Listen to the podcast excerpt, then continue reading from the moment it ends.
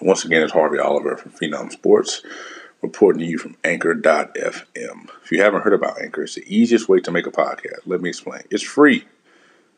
Let me repeat that. It's free.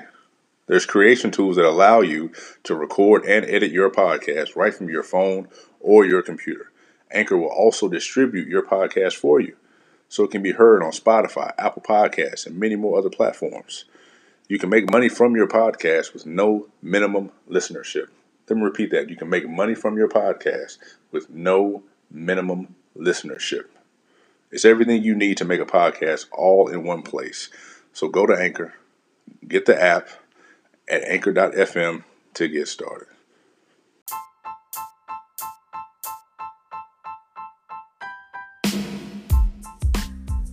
What's going on, y'all? It's Harvey Oliver.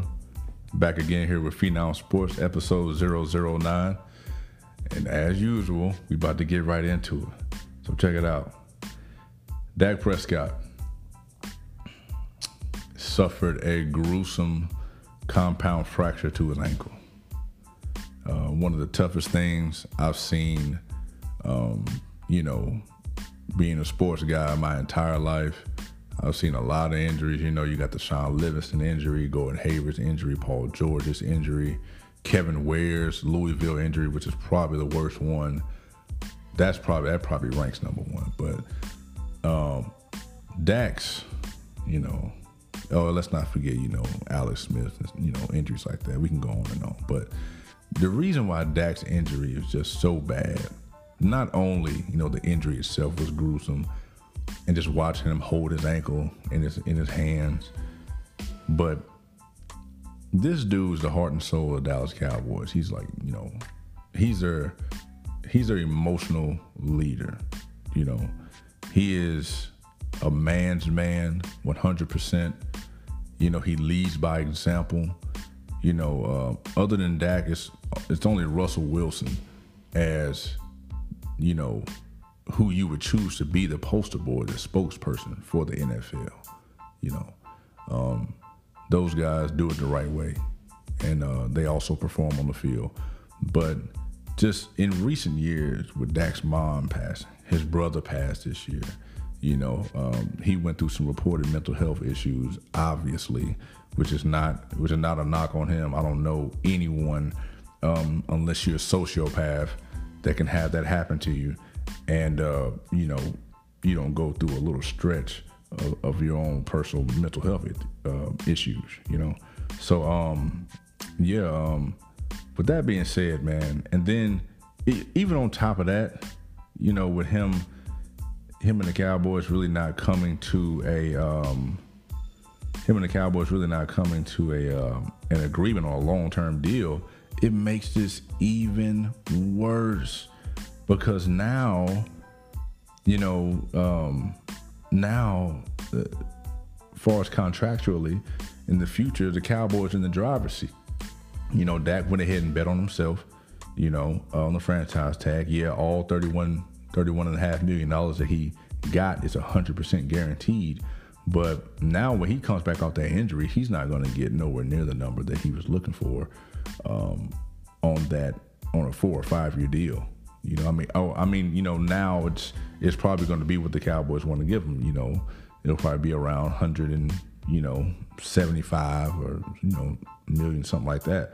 But it's not going to be. Um, it won't. It'll be over five years for sure. It won't be over four. You know, so um, yeah, which is still an obscene amount of money. You know, um, but yeah, watching that go down, that was that was one of the that was one of the worst moments because you know you you watch him go off the field and it sucks because this dude is like Dak is Iron Man, bro. The only other person in sports that's that, that doesn't that literally doesn't get hurt is LeBron James. That is the only person in sports who can who can wear that Iron Man badge. Because I mean, dog, like Dak has played every single game, started every single game in his career over past five years. He, you know, and then, you know, he doesn't he doesn't tweak an ankle. He doesn't, you know, tweak a shoulder. You know, tweak a knee. He just all out just breaks his his ankle in half, literally. That's like the first injury he got was career threatening. You know, like some guys, you know, anybody that plays sports, you're gonna tweak some ankles along the way. You might miss a game here, game there. None of that. He went right into boom, career threatening injury. Here you go. So, you know, it's hard to root against Dak in a situation like this. You know, um, I don't think anybody's rooting against him, but um, it's hard not to cheer for him. Put it like that. It's very hard not to be on Dak Prescott's side when uh, you know just like everyone everyone in the media says anyone who came in contact with Dak, you know Shannon Sharpe, he'll attest to it. Um, he's the type of dude, and uh, no, I've never come in contact with him, but I mean, it, it doesn't take much, you know, to uh, to kind of you know see what kind of guy Dak Prescott is. You know, uh, oftentimes um, people that are that good and carry themselves the right way, you can sniff that out easily. You can sniff it out a mile away because it's rare and it's different. It's not like it's not something that you see every day, you know. So um, yeah, prayers up for Dak, you know, and his family. Um, I just hope that everything works works out for Dak. Um, like I said, he's the kind of guy that is really easy to cheer for, you know. Um, but yeah, you, you got to ask yourself uh, now, what does the offense look like? the, everyone that so the current roster that the Cowboys have right now like Amari Cooper, CeeDee Lamb, Michael Gallup, Ezekiel Elliott. These dudes do not know foot. They, they don't know NFL football without Dak Prescott. They don't know NFL football life on the field without Dak Prescott. They don't know. Every snap they've ever taken has been in, in a Dallas Cowboy uniform, has been with Dak Prescott. So now you bring in Andy Dalton. Now you bring in Andy Dalton. Okay, now let's go ahead and just put this out here. Is Andy Dalton better? No, I don't think Andy is better. That's just me.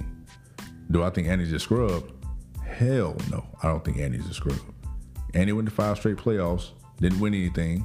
Um, Andy has some talent. Andy, Andy has some real talent in Cincinnati, and uh, which is a part of why you know um, Cincinnati has such a bad name. Marvin Lewis, because you know, I mean, they always had talent offensively, Cincinnati always had talent. You know, they always had pass catchers. You know, Andy has thrown to you know uh, you know Chad Johnson a little bit, AJ Green. You know, Andy Andy then had some pass catchers, man. So um, so yeah, you know we got he's pretty much the best backup in the in, in the NFL because he's never been a backup until now. He's a career nine year starter. That's what Andy Dalton is. That's who he is.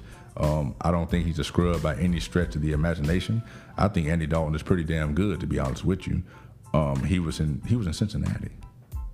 I mean, who the fuck is in a good situation in Cincinnati?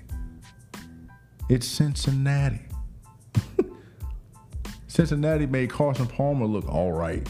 You know what I mean? And Carson, people people do not understand how gifted Carson Palmer was.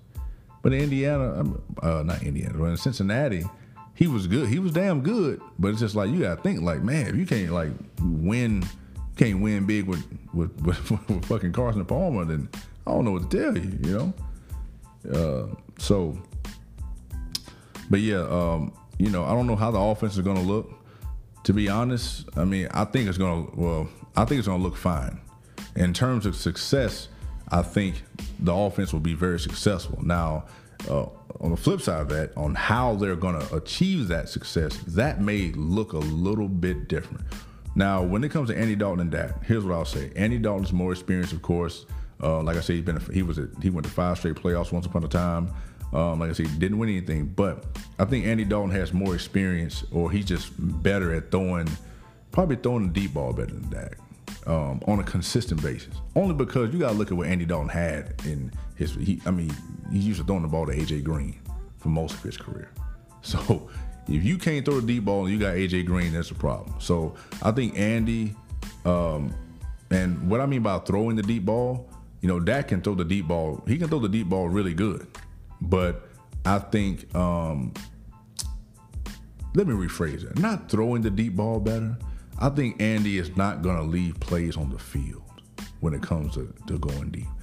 That is a lot of people's issue with Dak. He can sometimes be conservative, which sounds which sounds crazy because I mean, you know, if you look at his numbers, it looks like anything but conservative. But um, it's only because we was playing behind. But um, so Dak had an issue with leaving plays on the field, or that's the issue that people have with him. I don't think Andy Dalton will do that with this offense. This is the best offense Andy Dalton's ever played with in his life. Um, a lot of people, if they play with this Cowboy squad, it would be the best offense they ever played with in their life. So I think um, I think with Andy's experience, I think uh, I think the Cowboys still be successful. I, I think I think we'll be successful still. Um, will we be better? Yet to be seen. Yet to be seen. We'll see. Um, how will Dak return though? That's the next question. I think. Um, yeah, there's no way to tell with a compound fracture, uh, with that type of injury. He's playing the most physical game in the world. Um, Alex Smith made it back. I'll say that much. I think Dak will come back fine. I think he'll be motivated. Usually, the compound fracture injuries are always gruesome and scary, but they heal. They literally mend. Um, you know, Gordon Hayward is back. Um, you know, Paul George is back. Actually, the best years of Paul George's career have been post um, compound fracture injury he had in 2014, 15. Um, so yeah, he's had the best years of his career post that injury. Um, so so yeah, I think Dak will return. I think he'll be, I think he'll be better. I think mentally, um, I think mentally he'll be in a different state. I think he'll be highly, highly motivated because no one, I mean, people love Dak, you know, but no one really believes in Dak. And I think he wears that, he wears it on his pads. And, um, you know, because um, every time he does something, you know, he throws a 500 yards, like, oh, well, they were playing from behind. But nobody asked why they were playing from behind. They're playing from behind because their defense can't stop a nosebleed, can't stop a nosebleed, can't hold water. It's ridiculous, you know. So um, um, I think that'll be, I think that'll play a, a big part in uh, how he comes back mentally. I think he will be extremely motivated. And if anybody can come back from this, I think it's Dak Prescott. He's just a big, strong dude. Um, you know, he's a well built human being. Like Dak is, you know, he's 6'2", 245 pounds, not a lot of fat. Um, I think he, I think mentally he'll attack this training to uh, to come back better um, than he ever was. but also with the franchise tag being in play and no long term no long term contract being in play, could that possibly end up somewhere else? And uh, to be quite honest with you, I think Dak, you know, being a Cowboy supporter like myself, I hate to say it, but I think Dak will actually be better elsewhere. I think he'll be appreciated more elsewhere. And, uh, you know, one of the, Dak, I've been thinking this for about two years now that um, when I watch Dak play, um, he oddly his skill sets, you know, oddly resemble the skill sets that would fit perfectly with the New England Patriots. I think Dak and Bill Belichick would be a match made in heaven, to be honest with you, um, which is frightening to me because I know he would only become better. Um, his development would go to a whole different level. Him and Josh, you know, Dak with Josh McDaniels, you know, that would take Dak to a whole different level. He would he would be an elite top five quarterback quickly. Um, if he was in New England getting tutelage from Josh McDaniels, Bill Belichick, um, the way he carries himself is New England esque. Uh, you know, press conference, post game, post game conferences, all that stuff, interviews he's he's a man's man. He's about his business. You know, he's straight up. You know, the way he acts. You know, he's a he acts like a New England guy, which isn't a bad thing. It's just basically saying this dude's one hell of a pro. It's a compliment. You know, that's basically what that's saying. Um, from what we've been told about, you know, how New England, you know, how New England does things. So enough about Dak for now. Um, let's talk about uh, let's talk about Justin Herbert over there with the Chargers. I'm gonna tell y'all right now. I was dead slam damn wrong about Justin Herbert. I just couldn't believe that some kid that's six six still got acne, like this boy still got spots on his face. You think he about to lead an NFL franchise? boy still got acne. He's still breaking out like a like a kid. You think he about to lead an NFL franchise? Yeah, yeah. Uh, it's it's it's looking that way. Um, yeah, I was I was slam damn wrong about him. Dude, the ball like straight up, like he is nice. Like I, I, I have I have nothing to say. I was wrong. I mean, 6'6", 240. I mean, he and he's oddly athletic for a 6'6", 240 pound white quarterback. he's oddly oddly athletic, and he has a cannon for an arm, and he has thrown he has shown to be very accurate, throwing on the run, you know, throwing across his body. Uh, you know, this dude, listen. and but but also about this, Tyrod Taylor. Oh my God, Tyrod Taylor has to have the worst NFL luck I have ever seen a quarterback have because he never loses his job because you know because he's not good. He's Tyrod Taylor has won like five NFL starting jobs and lost them all either to some you know to some crazy circumstance or just just like this. His lung was punctured by their own team doctor right before the game. And then Justin Herbert comes in 300 yards later and four touchdowns later. Here we go. Like this, this, this is going to be a 30 for 30. If Justin Herbert turns out to be what it's looking like he's going to be, this is going to be one hell of a 30 30. 30 for 30. My God. This man got his start because the starting quarterback had bruised ribs and on a procedure that NFL players say have went well 99% of the time. And that 1% of the time, this doctor punctured the lung of the quarterback, starting quarterback at the time, Tyrod Taylor. And in comes Justin Herbert. As I said, 300 yards later, four touchdowns later. It's a hell of a story. It's like right out of a movie. It sucks for Tyrod though. It just is. It's like the. It's like the. It's like the fifth time this has happened to Tyrod. He's a starter. Something happens happened in Cleveland, happened in Buffalo. It's like you know, it's it's just wild. You know, I don't I don't know I don't know how Tyrod will handle it mentally. I think um, I mean you know Tyrod seems like a pretty resilient dude. I mean it's happened to him already. You know I think uh, you know it's just at this time it's worse because he didn't even he didn't even get a chance really to to make an impression you know, he didn't even get a chance to build up his body of work. He was robbed from him because a doctor chose to be in the 1% that day and puncture his lung. So, yeah, it's awful for Tyrod. But like I said, I was dead wrong about Justin Herbert. That oddly athletic, tall, white boy at quarterback can ball. He's he's just a good fucking quarterback. I mean, it's that that's that's that's and and you got to look at who he's played against now. he's played he played against the Chiefs. The way he matched up against Patrick Mahomes was like you was looking like, eh, shit, you know, he played just as good as Patrick Mahomes did today. Then, then, then you go look at it. He played against Tom Brady, and he went crazy that game. And you're like, damn, Brady played good, but shit, he he was right behind him.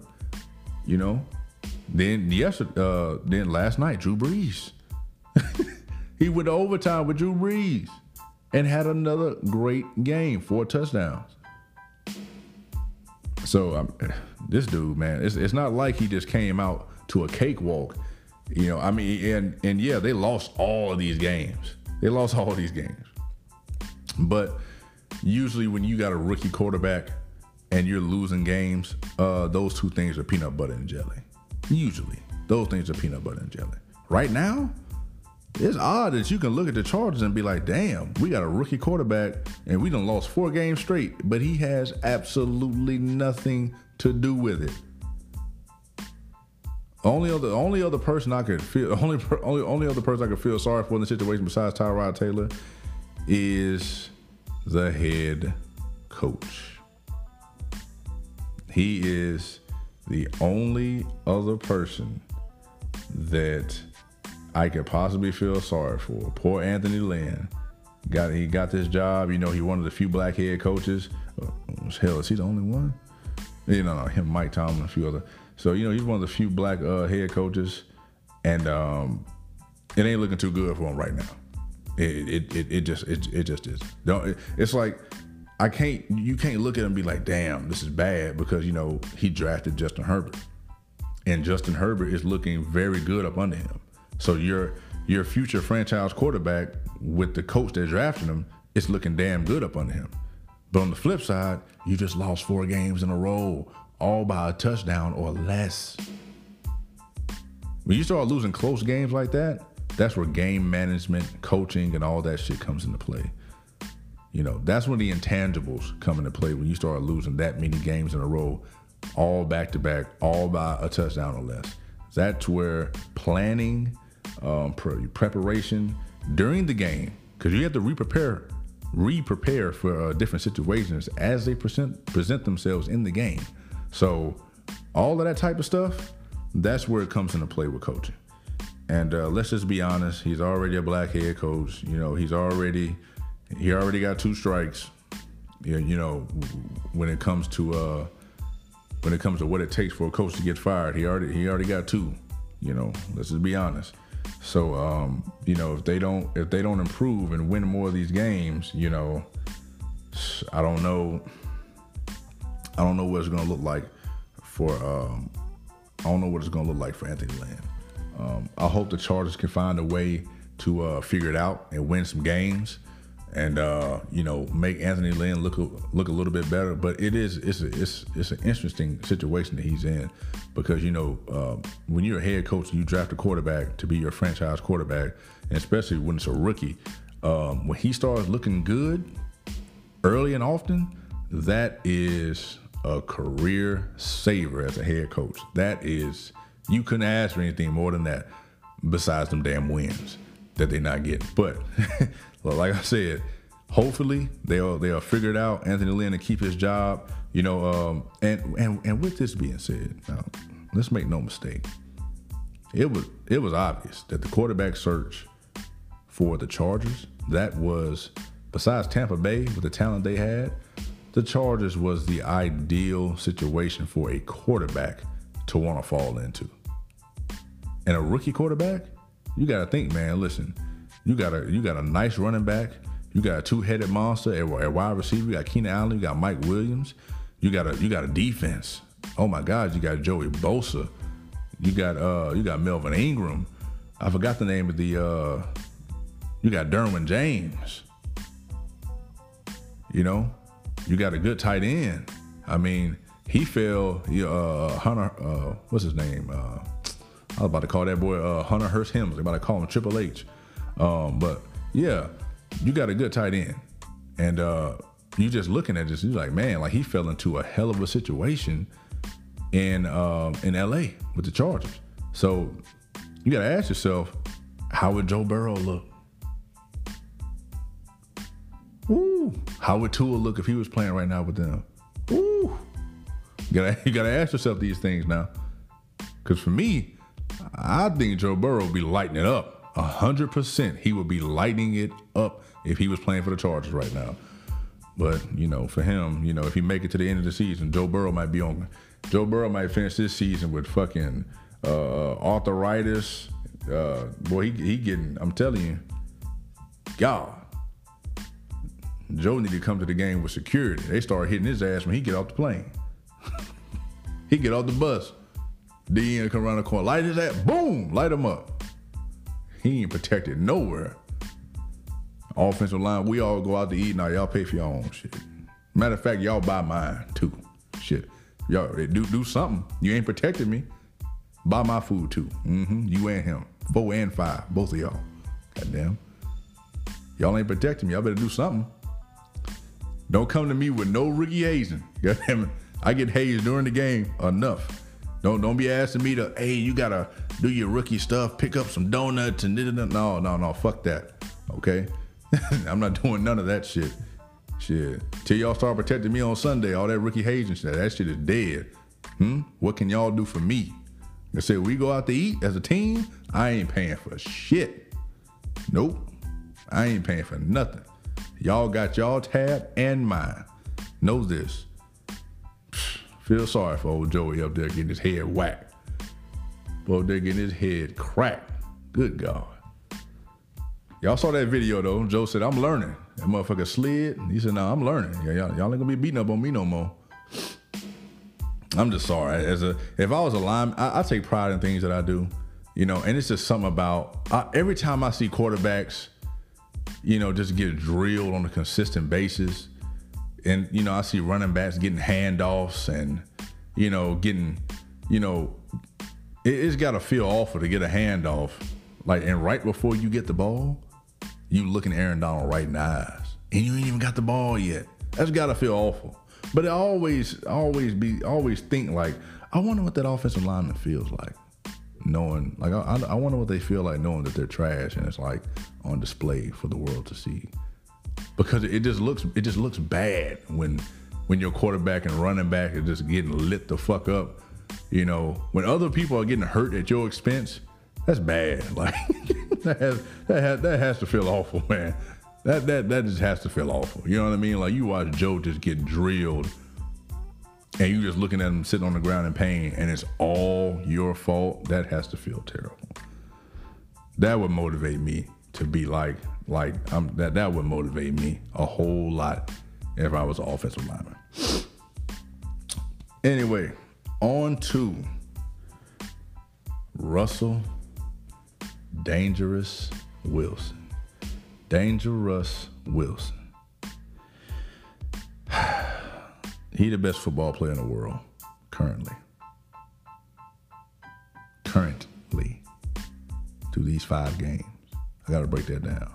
Because Patrick Mahomes is he, he okay, let me rephrase this. that was poorly said. Patrick Mahomes is the best football player in the world. Russell Wilson is playing better than any quarterback in the world right now. Out of any quarterback in NFL, no one is playing better than Russell Wilson.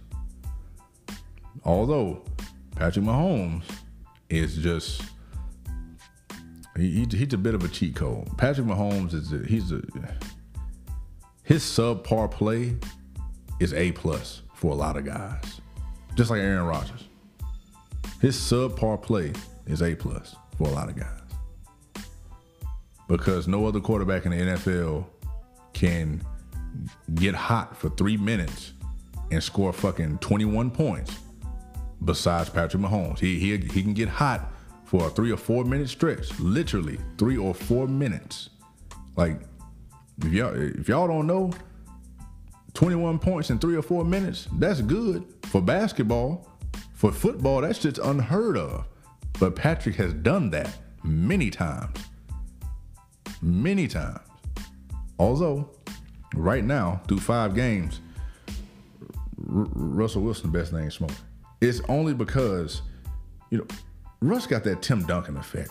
You know what I mean? Silent, deadly, efficient.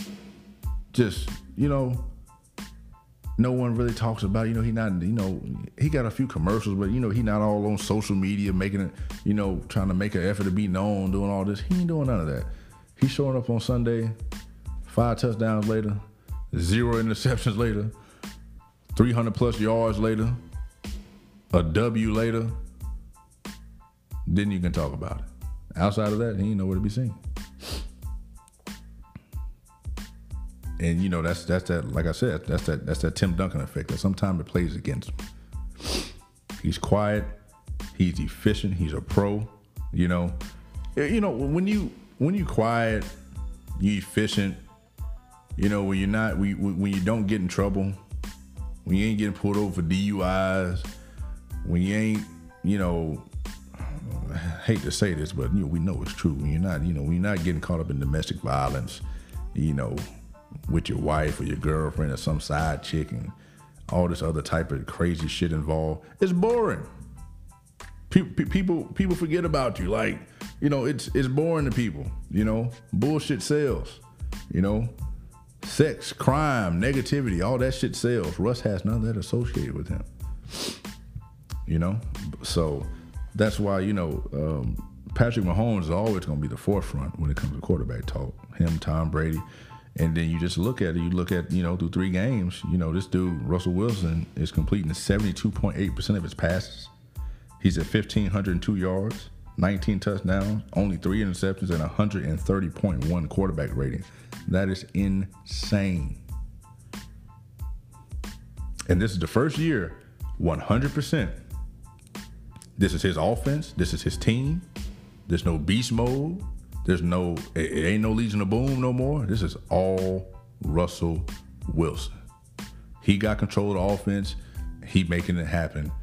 And this is the result you get. He going crazy. he going crazy, you know. Um, the Seahawks are 5 and 0. This is the best start they've ever had in the history of the franchise. And it's all because of DangeRuss Wilson. Dude is a baller. You know, for years, people people didn't know. They was like, you know, either Russell Wilson's a little bit better than we think he is, and I've said this before, or Pete Carroll can coach a little bit better than we thought he could. And I thought it was a little bit of both for a while, but as time goes on, you know, and Pete Carroll is a hell of a coach, one of the best to ever do it on college level and the NFL. But as time goes on, Russ is starting to uh, start it's starting to be 60-40. you know, starting to be 60 40. You know, so, you know, any y'all that seen Soul Man, that'd be hilarious to you. Anybody seen Soul Man with Bernie Mac and uh, Samuel Jackson, that would be absolutely hilarious to y'all. It's all to be 60 40, you know. so, uh, in favor of Russ. But, uh, but yeah. Now, we ain't done talking about Russ. We know who he is. Russ is killing it right now. He the man. You know, he's playing better than any quarterback in NFL. But let's talk about my favorite team in the NFL. I mean, th- listen, th- I, th- this is about to be this is the most entertaining team in, in the goddamn NFL, hands down. Okay, my favorite team to watch. Not who I'm a fan of, but I will never, mind you, I want y'all to listen to me. I will never miss an Atlanta Falcons game. I will never miss that. Do you know how exciting it is to see a team go up 30? Hmm? 30 and throw it all away in less than 10 game minutes? Do you know how exciting it is to watch that shit and then watch it again the next week and then watch it again the next week? that shit is must see TV. You understand? You get a chance to watch a team get up 20 to 30 points every week and then lose every single week. Let me tell y'all something. I will never miss another Atlanta Falcons game this year. That shit ain't happening. Hmm? I, may I may miss I may miss a Cowboy game before and I'm and that's my team. That's my squad. I may miss that game before I miss I'm not missing Atlanta Falcons game. I'm gonna watch that debacle, that implosion. I'm I'm gonna watch that. I'm gonna watch that. That shit is oddly satisfying. Like I like in, in the Bears game, I wanted the Bears to win so bad. So bad, only because for some reason when the Falcons get up 30, they still come out on first down and throw and throw nine routes and eight routes. Like, why y'all throwing flies and and and fucking post corners and post route? Why y'all throwing these deep balls on first and second down? And y'all up 30. Like y'all don't have Todd fucking Gurley. I, for the life of me, I do not understand what their obsession is with throwing with throwing the football being up 30 goddamn points in a football game. You get up 30, you get up 20 plus points in a football game. And it's and it's third quarter. That's it, bro. If you manage the game properly with common sense, that is it. Good night. This ain't the NBA. 20 points usually don't happen in a few minutes unless you Patrick Mahomes. it usually don't happen that way unless you Patty Ice. You know, but you know, he's an anomaly. Everybody ain't like that. Everybody ain't built like that. You know what I'm saying? But 20 to 30 points in the third quarter, and you and you got Todd Gurley, shit. Hand it off, hand it off, check down, screen pass, hand it off, hand it off, deep ball in between. No, not them. Them motherfuckers come out deep ball, deep ball, deep ball, deep ball, deep ball, deep ball, deep ball, deep ball. The fuck is wrong with y'all, man? And it took y'all this long to fire Dan Quinn. It took y'all. So listen, Dan Quinn was the same coach during the Patriots situation. That that's what I'm referring to it as. He was the coach during during during the Patriots situation, 28 and 3 situation. He was the coach during that historical moment in time for the Patriots anyway. It took them five weeks and five blown leads, or four. I'm gonna say five because it sounds more dramatic. It took them that long to figure out that he wasn't the guy. Us sitting at home that watch sports all the time, that watch the NFL, we knew this shit years ago. years ago is when we figured this out. Years ago, mainly 2017. okay? Years ago is when we figured this shit out. And lo and behold, he just now got fired after starting 0 and 5. Like, after the Cowboy game, that's it. We ain't got nothing else to talk about. See you. Would want to be you. That's it. Go ahead, go ahead, go ahead, get your papers, cuz. It's time for you to go. You understand? It's time for you to go. You give up 30 plus points in a quarter and a half? and he made it to week five. Shit is beyond me. And, and I also hate it for Todd Gurley because it's like, it's Todd Gurley. And I mean, like, my God, like, I thought for a while, you know, uh, when he played when he played for the Rams, Sean McVay, Sean McVay, he you know he wasn't. I don't know what happened, but he he after that first year, where it was clearly Todd's team, Clearly, clearly Todd's team. Clearly the best player on the team. Even before he left, when he wasn't getting as many reps, Todd Gurley's still the best player on that goddamn football team. But when you're a running back and you don't touch the ball, it's hard to be effective. It's hard to have great numbers. It's hard. It's hard to affect the game if you don't touch the ball. It's hard. Hard meaning literally impossible if you don't touch the ball. So he went from a, he went from being you know one of the best running backs in NFL to yeah he had some injuries, but as I said, it's hard to impact the game if you don't touch the ball. Um, so he went from getting all these touches, focal point of offense, to watching a a B list quarterback and Jared Goff throw the ball 60 times. He had a game last year against the Buccaneers where Jameis Winston beat him 55 to something. He threw the ball 69 times a team with a top notch running back, a team with Todd Gurley on it, threw the ball 69 times. That's bad coaching. I don't, I don't give a fuck what situation is. Then he come, Todd comes to Atlanta. He comes to Atlanta. Okay, you know, I'm coming back where I went to school at.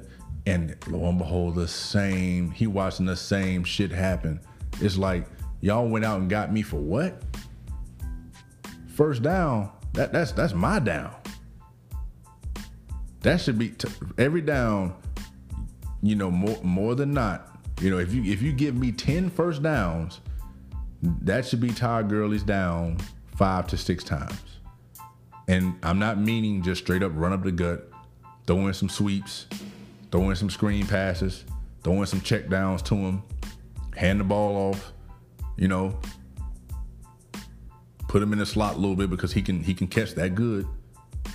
You know, so I mean it's like like dog, like you you gotta you gotta get him involved. But no, they just want to go deep every single play. And now now it's tossed to trading Julio. See little toss about them trading Julio. I hope they do. Good God, for Julio's sake, I hope they do. Atlanta don't deserve him. Atlanta don't deserve him. I hope he get out of there so bad. So bad. Lo and behold, he goes to New England. That, that just seems it just seems like people just love to give New England good players. I, I, I don't know what it is really, but people just people just love to to help them to help them win. I, I, I, for the life of me, I've never understood this. Like people enjoy, like you know, everybody hates everybody hated Tom Brady when he was with New England. They still do, but it's like I mean, shit. What the fuck y'all hated for? Some of y'all favorite teams giving them good fucking players. I mean, what, what, what's y'all helping his success just as much as as him and Bill Belichick is, you know? Lo and behold, he goes to New England. Hope not. Now, latest news about the Falcons. They talking about trading uh, Matt Ryan. Arthur Blank came out and said, "Nah, I don't think you're the guy." I mean, you know, I think Matt Ryan nice. I just think that he doesn't need to be the guy that ultimately decides the game like 100%, and that's that's what they're trying to do. Um, yeah, I don't think he needs to be that guy, but I think Matt Ryan nice as hell though. I do. That's just me you know. Um, the Falcons, like people don't understand how much game plan and scheme goes into the quarterback success. You know, um, no quarterback is going to say, no quarterback is going to turn down a chance to throw the ball every play. Ain't no quarterback saying no to that shit. You know what I mean? So it's, it's, it's, tough. You know, you come out and say, you know, we going deep on first down. You like, oh shit. The quarterback, I'm like, nah, we ain't doing that. You know, although the ones that the ones that say no, those are the great ones. Those are the great ones. You know, um, Tom Brady, Peyton Manning, you know, Russell Wilson's one of those guys that you know, um, it, as you can see now, he has control of the offense. You know, um, he's one of those guys that you know kind of puts winning over just wanting to, you know, put up some crazy stats and just, you know, throw the ball every fucking play, you know. Um, he's one of those guys that, that, that prioritizes winning football games any way possible, no matter how it looks. It just so happened that this year it looks like him balling, you know. Um, but that's the way the Seattle is made. But um, but yeah, back to uh, Matt Ryan. Um, Arthur doesn't think he's the guy. Um, that's fine. Uh, I think they need to blow it up. Uh, this this shit has ran its course. It's almost it's been almost ten years. It's ran its course. Um, um, so yeah, um, I think they should blow it up. I think they should you know trade everybody away, get their value because you you're gonna get some great fucking value for Julio Jones. You're gonna get some great fucking value for Matt Ryan if you want to trade him. So um, yeah, I think they should do it. I think they should do it sooner than later and put. They're already 0 and 5. They're already 0 and 5. So if you're gonna do it, do it now, like quickly, and then you're gonna be in a position to get uh, sunshine. You know, you know, be in a position to get Trevor Lawrence or Trey Lance. You know, boy from North Dakota State, which is, uh, boy, they putting out some quarterbacks. Even though Carson Wentz, boy, I don't know, he might need contacts or something, but you know, that's that's neither here or there for y'all, some of y'all Eagle fans that might be listening. Mm-hmm. I remember they used to always, who's better between him and that? Yeah, that conversation is a whole lot different now. whole lot different. Um, the Cleveland Browns, four and one. Who would have ever thunk it? The Cleveland damn Browns, four and one. I never liked the Browns just because they named their franchise after a damn color. Like, what's your mascot? Why is your mascot a dog and your name is Browns? whatever. That's why I, I just don't like them. You know, their jersey, their uniforms are ugly. You know, they're they're called the Browns, which is the worst color in the spectrum. Like, and then like their mascot's a dog. Whatever.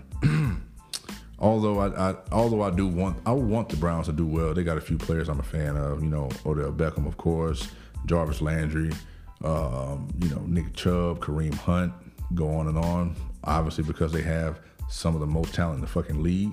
Uh, when it comes to just roster talent, they're like top five. So uh, them being four and one, think something is working. Something is working. Now, Baker, Baker's playing all right. You know, he got 976 yards. You know, he's not, you know, blowing the top off or nothing like that. Nine touchdowns, four interceptions through uh through five weeks. You know, he's he's just playing all right. But um, he's you know he's he's not throwing deep. 6.7 yards per attempt. You know, you know, check me down, check me down. 62.6 percent completion rate. Um, his connection with Odell has has improved. Uh, of course, you want your quarterback and the best wide receiver to be like peanut butter and jelly, but for some reason that's just not working. Uh, a lot of that is to do with Baker. Um, he struggles after his first read. Um, you make Baker go into his second and third read is most likely going to be an interception, or he's going to try to create some shit and you know going to realize the hard way that he's not Lamar Jackson with his legs. Although Baker can run, I think Baker has talent. I just don't think that. Um, I, I think Baker is immensely talented, like just football talent. But as far as being a quarterback, you know, that's a whole different story in between the ears of what it takes to be a quarterback. You know, uh, it's not that he's stupid, because I don't think he's stupid either. I just think that fit matters. And I don't know that he fits for what they want to do. You know, it's, it's hard to have, listen, you got Odell Beckham, Jarvis Landry, David Njoku fucking uh, Austin Hooper. Like you got pass catches like that, man. It's gonna be pressure on you. Like like if you're not like right now, he only has 976 yards with those with those pass catches I just named. That's terrible. For the pass catches that he has, that's awful.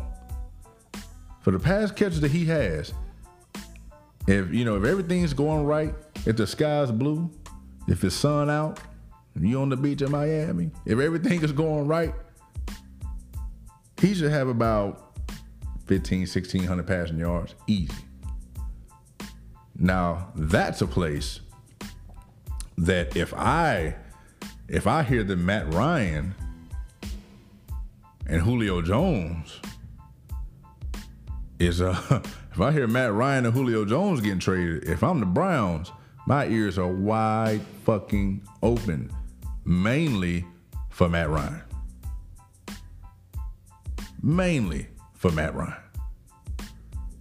Because you know, having Julio would be, you know, trading, you know, trading Julio, maybe for Odell some picks, you know, that that would be great, but it doesn't matter if Baker throwing him the ball. Like people understand it's like, you know, what they what for what Cleveland has right now. If Cleveland has an elite level quarterback, you looking at a, a 12, 12 and 4, 13 and 3 potential team if they have an elite quarterback, like you know, I mean, hell, I can. You throw in Matt Stafford in Cleveland, you're looking at twelve and four. You throw in Matt Ryan, you're looking at twelve and four. Like it's a lot of quarterbacks you can throw in at Cleveland, you know, that are gonna make that are gonna make the right football plays to make this team like really, really good, and the offense really explosive. Because this offense is supposed to be explosive with what they have. I even mentioned um, um, Nick Chubb and Kareem Hunt, who I think is better than Nick Chubb, but I ain't even mentioned them two. And Kareem Hunt is one of the best pass catching backs in the NFL. If y'all didn't catch his rookie season with Patty Mahomes, he's like that. So, yeah, for Baker, you know, like I said, hey, if if they end up, you know, if I'm Cleveland, I'm on the phone. I'm sorry, that's just me. If I'm Cleveland, I'm on the phone. I will give you Baker Mayfield for Matt Ryan and some picks. Bold move. They probably won't do it, only because the Browns are four and one, and it's t- it's taking so much. It, you don't want to make any more changes. The Browns' issue is changing too fucking much. That's their issue. So you don't want to do that in the middle of the season when you're four and one. So if it if this situation potentially stretches to the off season, yeah, I would definitely do it then. I would definitely do it then. and I'm oh, and my guy. Speaking of trades, I'm sorry. Well, not sorry because the Browns actually aren't sorry right now. But speaking of more trades, yeah, actually I was right. Yeah, speaking of trades on sorry teams because I was talking about, uh, you know, the Falcons trading uh, Matt Ryan, um, Le'Veon Bell. Woo! Just talking about trading him. He been sorry as hell ever since he went to the Jets. His fault? No. He played for the Jets. They have no offensive line. I mean, he's he's 53rd yards per rush out of 54 running backs for over 100 rushes, 3.3 yards per rush. His longest rush is 19 yards, which is tied for 52nd out of 54 running backs. He's been god awful, but like I said, it's not. You know, most of that we're not fools here. Most of that is is the Jets, and moreover on on the Browns, particularly with Baker Mayfield. So they still need to run um, the offense through Chubb and Hunt. That should be the boat. That should be like, you know, that should be like 55% of the offense. Um, but talking about that quick Le'Veon Bell bit and just looking at the Jets uh, here, just made me realize something. I still believe the Browns should have taken Sam Darnold, and they would have been better off for it. Sam Darnold is better than Baker Mayfield. He's more talented than Baker Mayfield. Has a better arm than Baker Mayfield. Sam Darnold plays for the worst organization in maybe in sports. Maybe in sports. Sam Darnold has made some some Patrick Mahomes type throws this year across his body, running, running to the left, throwing right to the back of the end zone, to the right side of the back of the end zone on the money. He's made a few throws like that, like this year, like ridiculous throws on the run, deadly accurate.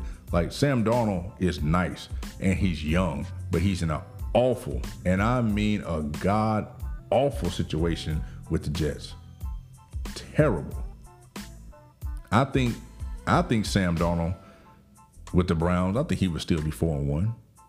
Shit, it might be five and zero. Who knows? But I think he would definitely be four and one. Definitely be four and one. If there's one thing that Sam can do better than Baker, he he Sam can throw the deep ball. Sam has the ability to throw the deep ball, but you know, if you if you don't know how important it is, how important fit and uh, an organization um, having organ, uh, you know, a franchise having organization from top to bottom, having things in order to build properly around a franchise, your young franchise quarterback. If you don't understand how important that is, then you probably won't believe that. You probably won't believe Sam Darnold is like like really, really good because he is. But as I said, he plays for the worst run franchise maybe in sports. And obviously, glaring, like the, the painfully obvious, the worst coach in the NFL, Adam Gase, who for some odd reason eyes always look like two burnt holes in a sheet. Somebody tell me what the fuck is that about? Why is he always looking like that? His eyes always look like he's seeing someone behind you. Like, why is his eyes always like that? That shit frightens me. They need to test them. You understand? I know what can make your eyes look like that. I ain't gonna, I ain't gonna, you know, ain't making no accusation, but I know what can make your eyes look like that. You know, can't buy that shit in the store, but I know it make your eyes look like that. All right. Now this is something this next topic is something that you know I seen. Uh, the next topic is something I seen a few weeks ago. Conor McGregor wants to fight Manny. Is fighting Manny Pacquiao. My God. My God. This is a money grab. You know what I'm saying? And it's just like I don't know what Conor is really thinking. Well, I know what Conor's thinking about. Conor, Conor's a businessman now. You know what I mean? He's he, he's you know he got his own liquor. He got his own clothing line. August McGregor. You know he's he's doing good in business. You know he got he, you know you see him on his commercials now with his uh, liquor, the uh, proper whiskey. Uh, you know, and uh, he's doing good as a businessman, and that's what he wants to do. And I don't think Conor has many aspirations of fighting in the UFC again. Um, it's just it's just so he realizes like after that fight, well, even before the fight fight with Floyd, which is why he got it in the first place. He realized just how much money, more money it is in boxing. And Conor about his bread, period. We know this. The man is about his money. He wants to be like Floyd Mayweather. He's showing that. he's showing that. And he's trying to build that, you know. And and um, I think even more even more so after that fight with Floyd, that's what really sparked it. He was like, nah, I can make this much money in one night. The UFC ain't gonna pay this amount of money for for shit. You know, Dana, Dana, Dana be tripping about this, be tripping about that. So this is a money grab for Conor. He knows it, you know, and uh, the the publicity, the the whole listen, this all ties in, you know, it, and it's wild because uh, Floyd mentioned about how people would just make money off his name, and that's exactly what this is going to be about. Let me tell you something. Conor is smart, so by fighting Manny Pacquiao, knowing that Manny fought Floyd Mayweather five years ago and lost to him, knowing that, knowing that Conor also fought Floyd. You see where this is going? So it's like, it is no way doing this publicity that he's not going to bring up Floyd in the fight. He'll take, even though Floyd won the fight, Conor will go on Instagram and he'll take a picture from the fight. He'll take a, a frozen still pic of Manny probably sticking Floyd in the jaw and he'll freeze it. He'll say something crazy like "This will never happen to me" or yada yada yada. You got punk this, punk bitch that, whatever. He'll say some shit like that. It'll get a million likes. Um, Floyd probably won't respond. Actually, no, Floyd is petty. He'll respond, and uh, you know that that steam will get going. And then you bring the Pacquiao into it, and it's like you know, I'm gonna be Pacquiao worse than you did, yada yada yada, which we all know isn't gonna happen. Um, but the money and the circus that he can generate around this fight is going to be crazy. I mean, the hell, this is probably going to be the biggest payday Manny's ever had in his life, besides when he fought Floyd Mayweather. So, but the thing about it is that I don't know if, because like I said, for we know for Conor, this is hundred percent publicity money grab, hundred percent. He's not seriously thinking he's gonna get in this ring and beat Manny Pacquiao. Manny will kill him between those ropes. The only like people understand Floyd Mayweather just makes you look normal because of how keen how you know how keen he is defensively. He's the smartest. He's, he's the most cerebral boxer to ever put gloves on, and I mean he is cerebral. You understand? He knows his surroundings, the timing. He knows everything in that ring. And saying that he's the most cerebral boxer in that ring ever, that's a lot. That that that that, that means a whole lot because there's been some very, very smart boxers.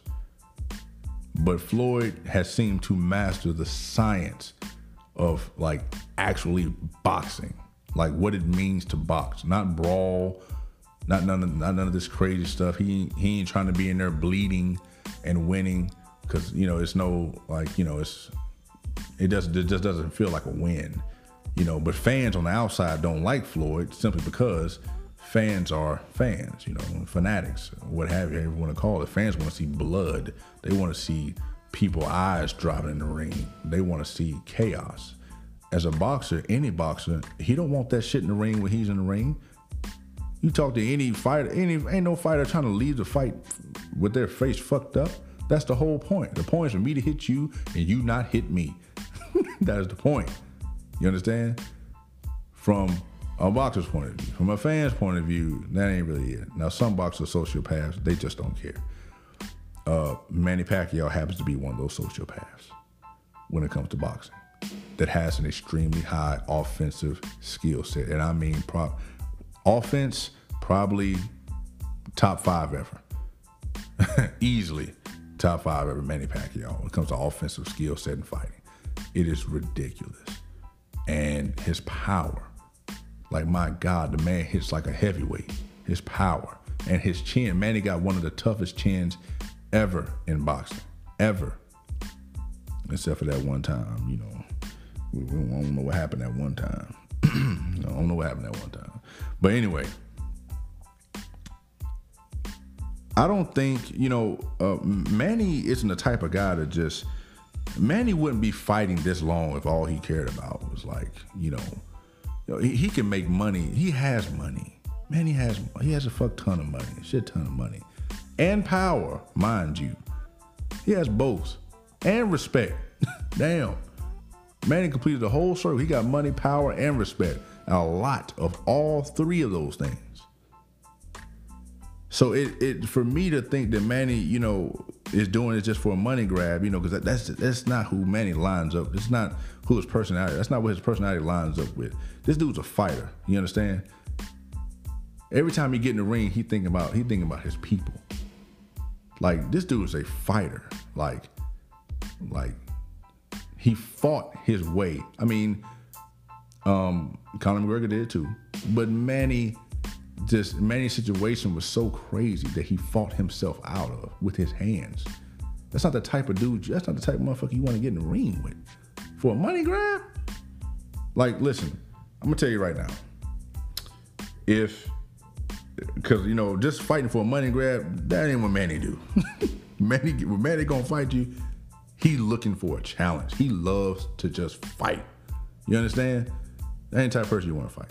So unless they have some type of behind the scenes agreement, like you know, we just doing this for money, yada yada yada. Unless they have that, which would be disappointing more for the way I view Manny and him just being a pro and a boxer. It would be more disappointing from that standpoint. It's expected from Conor uh, with the mindset that he has now. He just wants to make money. But unless they got something like that, you know, then I don't know. But if they don't, and I hope they don't, Manny is going to listen. There will be blood. You understand? And it ain't gonna be Pacquiao's.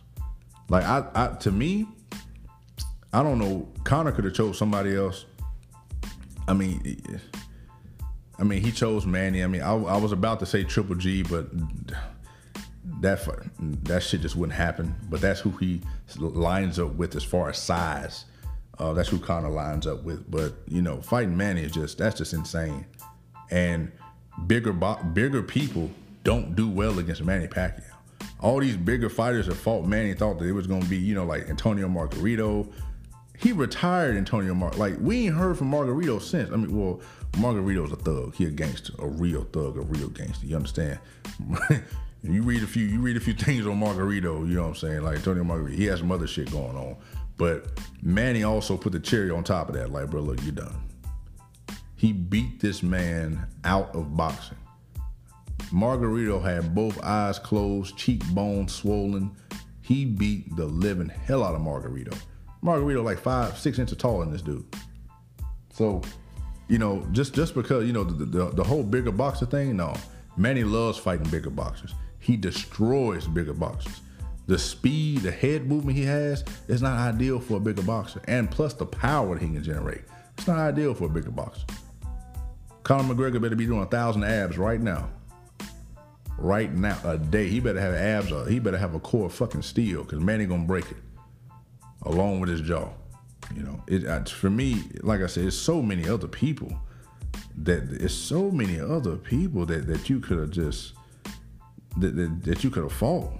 But my God, you chose Manny Pacquiao? I mean, like I said, you know, so it's some money here to be made, no doubt. But that shit's gonna come with a price. Cause if Manny's stepping in the ring with the same mindset and intensity that he has just for any for any other fight, yeah, that that that shit that shit gonna come with a price, a rough price, on Conor McGregor's uh, side, you know. So I don't know we shall see. Now, before we get into the next topic, I'm going to take a quick break, real quick, and inform you guys about Anchor.fm, which is um, where I'm. It's the platform that I use to uh, do my podcast. So um, I'm gonna tell you guys a few things about Anchor, and I'll be right back with you shortly.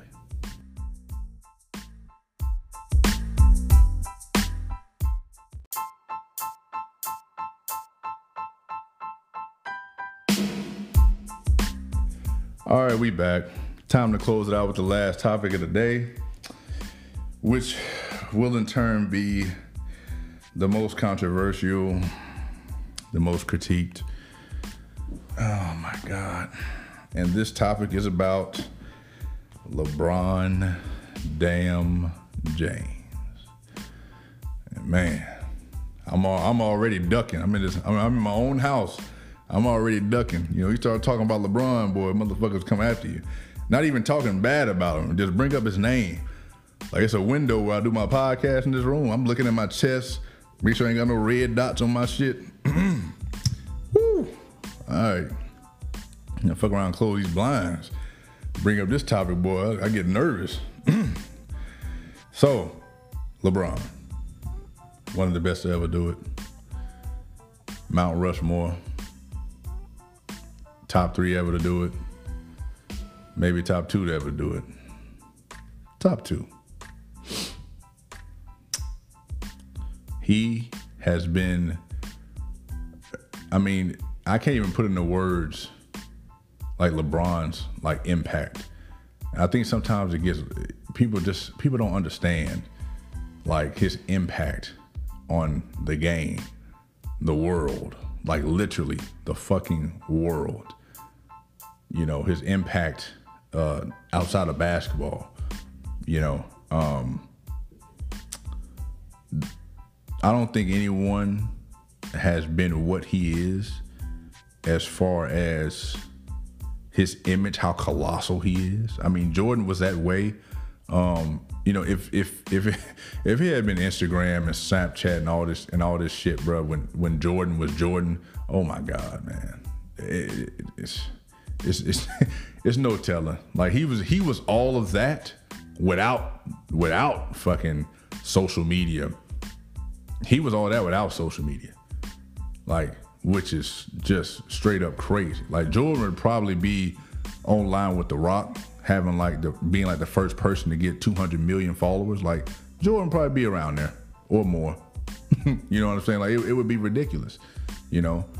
And uh, it's just, you know, that's just the fate of uh, that Jordan had of playing in uh, playing playing without technology.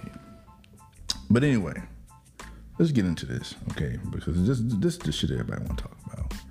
LeBron got four rings, okay? He got one more than three. He got four rings, baby. Laker Nation got him a championship in two years. But I'm just here because I just want to critique a few things, which actually has nothing to do with LeBron James. Um, a lot of this has to do with LeBron's fan base which is why I said I'm looking for red dots and shit. Because you know, uh, if you're a LeBron supporter, LeBron fan, then you know, um, if you're offended, be offended. I really don't give a damn because it's true. Um, a lot of this is about his fan base, which can be flat out frightening.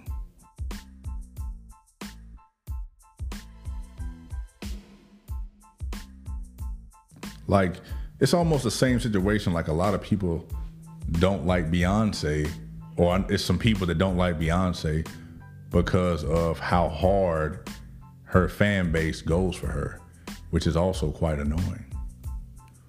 All right, but that has nothing to do with Beyonce.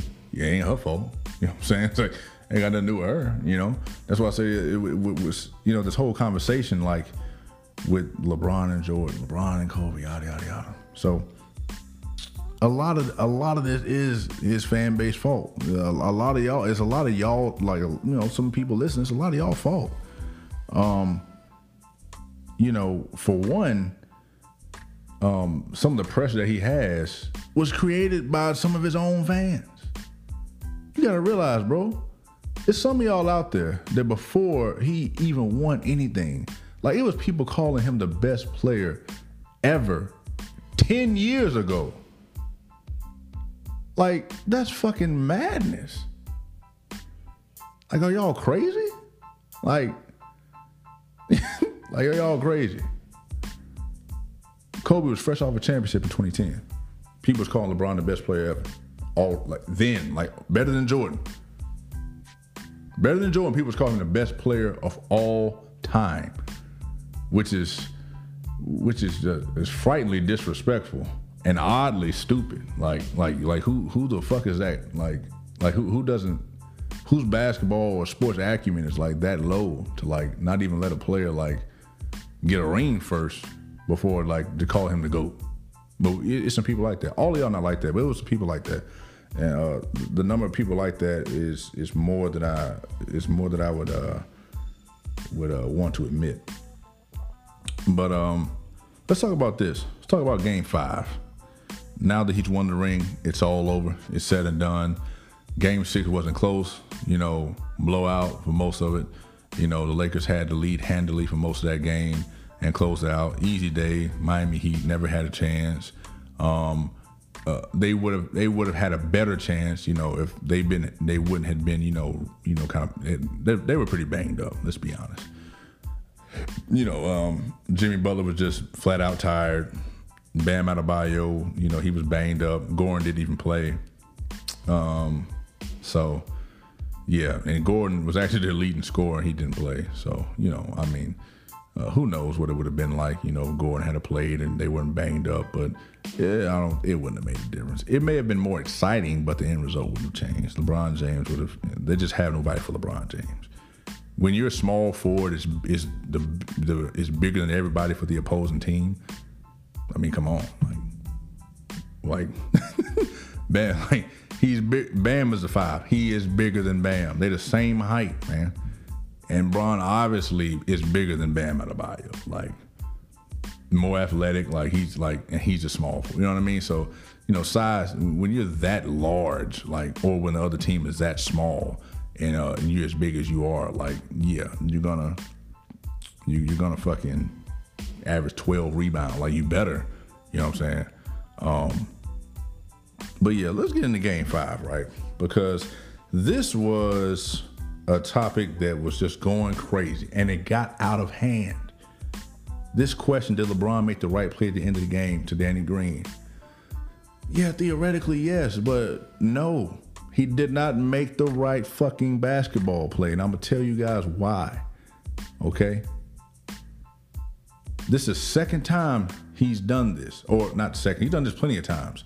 And it never, throughout his entire career, most of the time when he makes the quote unquote correct basketball play, he's in a press conference after a loss uh, uh, talking about how he always trusts his teammates and he made the right basketball play.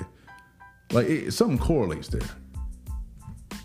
Most of the time when he makes the quote unquote correct basketball play, it never fucking works in his favor or the team's favor. That's that's one. Two, the reason why that was not the right basketball play. When LeBron got the ball inbounded, he had 40 points and he was he y'all watched the game. Motherfucker couldn't miss. He, he had 40 points. He was going ham. He was going crazy. He gets the game. I mean, he gets the ball, and it just it it, it, it pained me because he had it made up in his mind when he caught it that he wasn't shooting the last shot. He had it made up in his mind.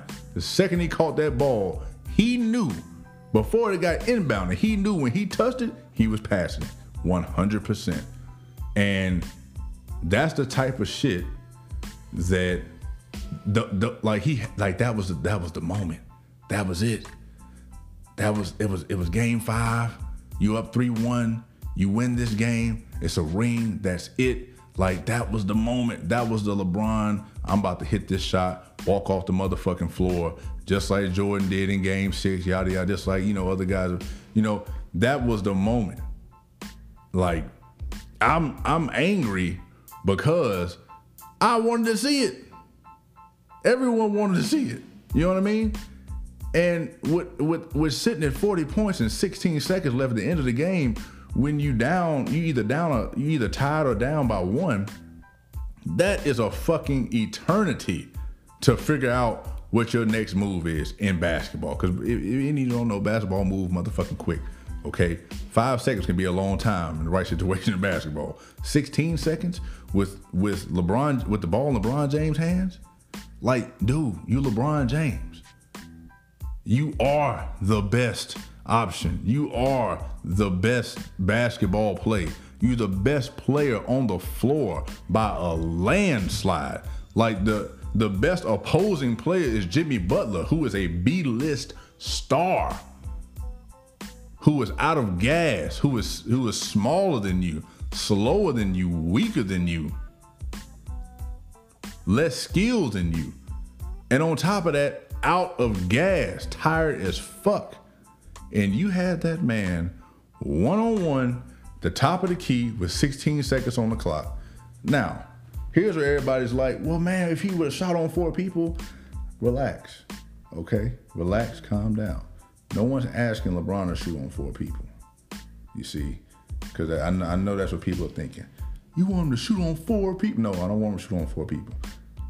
I, I don't want him to shoot on four people. I want him to shoot on Jimmy Butler.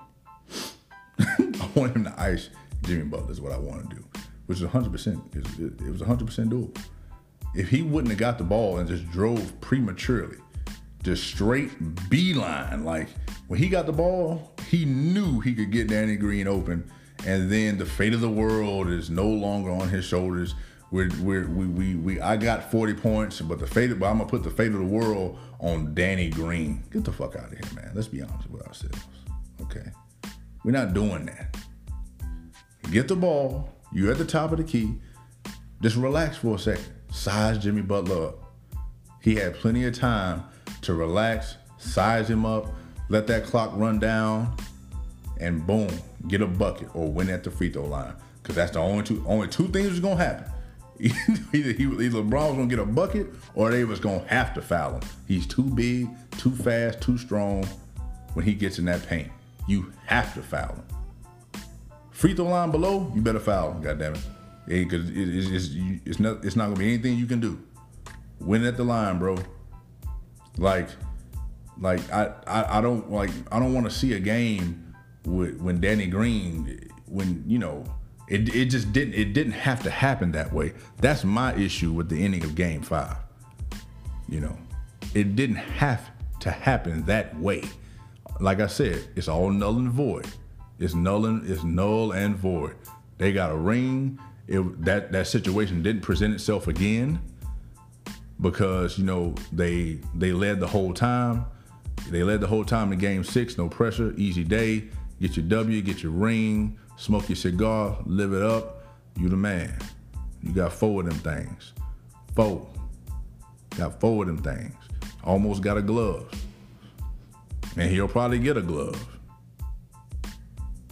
But yeah, I just that's something I had to address because I saw so many people online and on, on social media talking crazy, you know, like yo, last shot, this or that. And it, what really what really angers me is the people that bash Danny Green.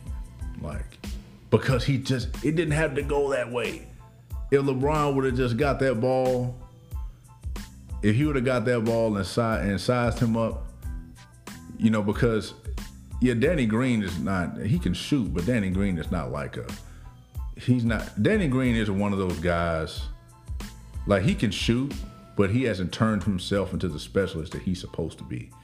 Like Danny Green's supposed to be a specialist, a three point specialist, a three and D guy, but he hasn't turned himself into the level of that player that he's supposed to be. You know what I mean? Like he's not the type of guy that I believe that has built this resume of shooting that that 100% like he takes pride in every single shot he shoots, pride in his form, pride like everything about shooting a basketball like you know like you know the Ray Allens of the world, Kyle Korvers of the world, people that really Klay, you know Klay Thompson, Stephen Curry, like these people these dudes, these motherfuckers, listen, when it comes to shooting a basketball, they take serious, serious, crazy pride in shooting a jump shot. The mechanics, every I'm not saying Danny don't, he just don't to level. And like if you going you shooting you shooting fate of the world shots, motherfucker, look. That's the kind of cachet you gotta have. And you know, yeah, yeah, he was wide open and it's like, no, you can't. You know, like you know, it's like you know, you don't want to blame LeBron because you're like you sitting up here looking at it like, well, yeah, it's the right basketball play theoretically, yeah. But you look at the other option, which was uh, which would be him shooting on four people.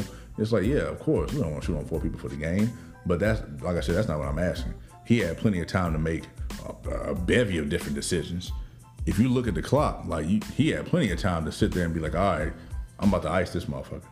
He had plenty of time to pass somebody else, get the ball back, and ice that shit.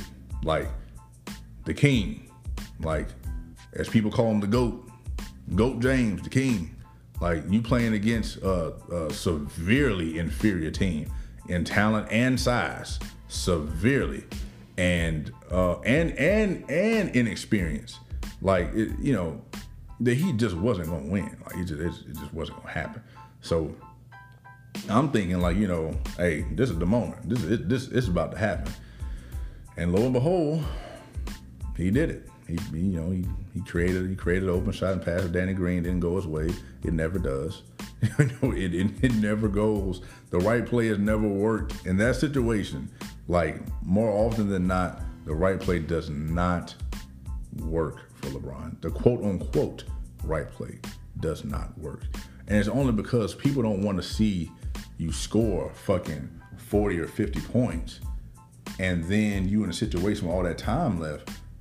For instance, let's talk about another right play. Game one, 2018 NBA Finals, LeBron James played the best single game I've ever seen in my goddamn life in the NBA Finals. Like, I have, he had a 51 point triple double in the NBA Finals, bro. 51. He had a 51 point triple double in the NBA Finals, bro. At the end of the game, he had, I believe, who was Stephen Curry, one on one at the top of the key. And if it wasn't Steph, hell, it don't matter who it is because he LeBron James. He had a, a he had easy one on one top of the key, staring it down, and he passes the ball to George Hill on a back door. Listen, you don't pass the ball to a short player back door where bigs will be waiting. He's in a bad position. He's not about to score that. He's under the goal. He's not about to score that. He passes. Let me, let me tell you this again. He had 51 points. 51. 51 point triple double. And gave it to George Hill for the game. If any of you with any common sense sitting at listen to this thinks that that is okay, let you gotta be real with yourself. You gotta be real with yourself. Like at some point you gotta at some point you gotta be real with yourself. At some point, like it's a reason why the greatest ever take most of the time take the last shot. It's the reason. It's because they're paid to do so. Like if I'm if I'm quote if I'm the greatest ever to play basketball, I'm not passing a George Hill on a back cut when I got when I already got 51. The basketball guys telling me this game is meant for me. I got I got a 51 point triple double in the NBA finals. The universe is telling me I'm hot. And most likely I'm gonna make this next fucking shot. And yeah, and on top of that, I'm I'm the greatest player in the world ever. So like like those those those those things right there, just like he could have had some amazing moments. You know, like he could have had some crazy moments. And and once again, because I gotta say this, you know, you always gotta say, hey bro, this is not hate. Oh my God. You always gotta throw that disclaimer in there. Um, you know, for the sensitivity factor. You always gotta throw that disclaimer in there. Good God. But though like the moments that he could have had to his already great career is ridiculous. Like I'm I'm it frustrates me because I look at how even better his career, like some of the moments in his career could have been. It could have been even crazier. If he if he if he takes and makes some of these shots, it could have been even crazier. But yeah, game game five didn't have to happen like that. Like I said, it's null and void. I'm just giving my opinion on it. It's, it's, it's signed, sealed, and delivered. Lakers, Los Angeles Lakers are the champions of the basketball world. Signed, sealed, and delivered. It's over. It's null and void. But just the the attention that um, that, that the ending of Game Five warrants, I had to address it. And you know, um, because I felt the same way two years ago watching the greatest final, finals performance I'd ever seen get thrown away. figuratively and literally get thrown away. Like just thrown away. And now and now people don't even talk about it anymore because it like I said it literally literally and figuratively it got thrown away. But yeah, so and and you know it's just it's just wild because you know like um, you you gotta love LeBron. You know, like I love LeBron James, man. Like people don't understand, bro. Like, as a man, especially as a black man, you look at the blueprint. You know, like I'm always like, you know, I'm always I've always been critical of LeBron because uh, because of some of the stuff that he just didn't do that he has the ability to do very very easily. It can frustrate you sometimes. Um, but when it comes to who he is, I I I want to mimic every single thing that he does. The way he carries himself, he's the coolest father in the fucking world. He has businesses upon businesses, and I want I need y'all to understand something. If y'all pay attention, y'all will realize LeBron is the only player to ever play basketball actively and have people signed to him. Yes, Rich Paul and you know and Mav they run Clutch Sports, but let's be honest, we know who in charge. Come on, man, we know who in charge. You're rich, rich and bad running, but we know who the boss is, bro. Let's not get that confused. Like LeBron has players signed to his agency while he's playing. Four of them in this NBA Finals alone. While he's playing, bro, that's that is that's real boss shit right there. That's real king shit right there. That's that's where when you when y'all start throwing in old King James King, that that's where I look at him. It's like that's the real king shit right there. Like that that's wild. That shit barely legal. but hey, it's Bron. He he he making it happen. You know what I mean? He making it happen. So I mean, like like I said, and and another thing, you know, I, I got to bring this up. Like, look, Stephen A. Smith was on. He was on earlier, right? Or or the other day. Him and him, Kendrick Perkins. You know, they won't first take talking.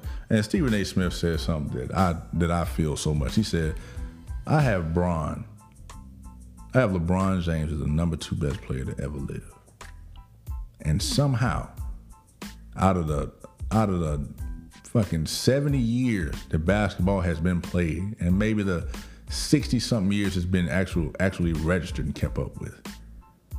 He is the second, he he he is number two all time ever in history of the sport. And somehow that's hating. And follow that up by saying, if that is hating, what the fuck does love look like for LeBron James? What does that look like? What does if if saying that he is number two all time is hating? My God, what does love look? I would I would hate to see what love looks like. Whatever that love looks like happens behind closed doors and security. I'm tell, tell you that right now. That that that's that that's if if if, if that's hating, then my God, I don't know what love looked like. And it's only because, let me go back to this. LeBron's fan base is relentless about him being the greatest player that ever lived, and they won't stop. But the problem is, any LeBron fan speaks on his behalf is always going to come mostly from a defensive standpoint. Why is that? Because that man looms in the room named Michael Jeffrey Jordan. That's why. That little bit of insecurity, and also what is also hate for Jordan. It's so funny. Everybody say, you know, oh man, like all this LeBron James haters, and my God, it's, it's, it correlates so much. You know, the fact that you know people that you know that love LeBron and go so hard for him, they can't stand Michael Jordan. Some of them didn't even see him, can't stand him. you know, it, didn't even see the dude, can't stand him, and and, and, and it's it's crazy you know, uh, it's crazy what what this brings out of people. How nearsighted it makes people. The perspective that people don't have. It is wild to me. It just it, it just is. But a part of it is pure exhausting. People people are exhausted, man, from hearing about Michael Jordan. And and it's is it Jordan's fault? No, it's not his fault. It's just that like like man, like you got to understand, like the way Mike did. The, he set the bar so high as a far as career accolades, but his moments, like the mem- like his his defining moments, like that's that's that's why he has like shoes dedicated to it. Like his his defining moments is the most ridiculous shit in in, in sports history. Like he can't help that it was it was always some crazy storyline associated with a big game. And all of a sudden he prevailed. It's just it's like this shit. It's a fucking movie. Like quite literally, it's it's a movie. Like it's it's crazy. You know, he set that bar so high to the point where it's almost unfair. And now what that leads to is not only being exhausted about hearing about Michael Jordan, you know, because uh, hey, just hey, just just like Jigga said, and just like the Joker said, you either die, you know, you either die a hero or stay around long enough to see yourself become a villain. And it's crazy because that's that's what we looking at with Jordan. Like he is becoming the basketball villain only because like no one hates the no one no one likes the guy that's always great. They'll always be looked at as the best, and they go no one no one likes him. I mean, for a few years, but as time goes on, it's like nah, I'm tired of hearing this. Shit. I want I want something different. I'm tired of eating macaroni every night. I want some spaghetti. That's some of y'all problem. Y'all just tired of eating macaroni. That's all it is. Y'all just want something different. I like macaroni more than spaghetti. I'm just saying, or you know, you know, that's that's my personal opinion. But yeah, but that's that's that's that's really what this is getting to. People are are tired of hearing about them, and then that that shit slowly turns into hate. It slowly turns into hate for Michael Jordan's career, for his competition, anything to discredit Jordan just a little bit or weaken uh, weaken his armor a little bit in favor of LeBron is what you'll see uh, a lot, a vast majority of LeBron fans do. Not all of them, um, but a lot of his fan base, a lot, a lot of his fan base, man, they are critical of Jordan. Like you, you see Shannon Sharpe talk, you know, go up there talking about a time he get done talking about Jordan. You feel like Jordan just like, like damn. I mean, did he was he even good at basketball? I mean, was, you know, like, you know what I mean. So like that, that's the type of stuff you, that's the type of stuff you see, man, with a a, die, a diehard LeBron fan, which are, you know, I, it's wild because like I love talking to die-hard LeBron fans. Most of them are very interesting people, um, and and the way that they see things. And um, I just like I just like to look. I just like to listen to people who are so blindly involved, like like that that type of dedication, like that type of you know go to the edge of the cliff and jump when I say when. It's uh it's it's it's it's it's some sometimes it's amusing but it's really amazing to see. It, it, it truly is to see somebody's uh, to see somebody's mind that that just my God that just you know is just entrenched uh, in LeBron James' career. You know what I mean? And it's you know it's nothing wrong with being a fan of anybody, but man, like you talking about a, a defensive uh, group of people. Woo! I mean, because it's to the point where it's like you can't say any, like you can't critique LeBron in a basketball manner because it will quickly be called hate. You will quickly be deemed as a LeBron hater and be out and be outcast real quick, like real quick. You know, and that's that's what's that's what's like kind of frightening because you like, God damn, like Boy, like, boy, listen, you you wear you wear a Kobe jersey to to a, a room of LeBron fans, boy. You know, yeah, you, you might fuck around and be in around be in trouble. God forbid you wear a Jordan jersey. You know, like, but and it's sad that it's like that. But you know, it's this thing where people think just because you like Kobe or Jordan that you absolutely hate LeBron. That's what most LeBron fans uh, like. That's how they feel like, oh, he's a Kobe guy, or he's a Jordan guy. He probably fucking hates LeBron. son of a bitch. No, it's just it's, it's not like that, man. Like it's, it's not for me at least. It's not like that, you know. And all it takes for you to be deemed as LeBron hater is to think that he's not the GOAT. Like if you disagree that he's not that, that if you disagree that he is the GOAT and Jordan is number one, oh yeah, you lost all credibility. You probably, hey look, you probably can't play basketball. Here's here's how it's gonna go. Man, this motherfucker, he ain't never played. He probably can't. You probably can't play basketball no more. You probably uh you, you don't know basketball. You ain't never watched it. You know what I'm saying? These are, these are all the comments you're about to hear. You you you, you got to prepare yourself. you, you got to be ready. You understand? You got to prepare yourself.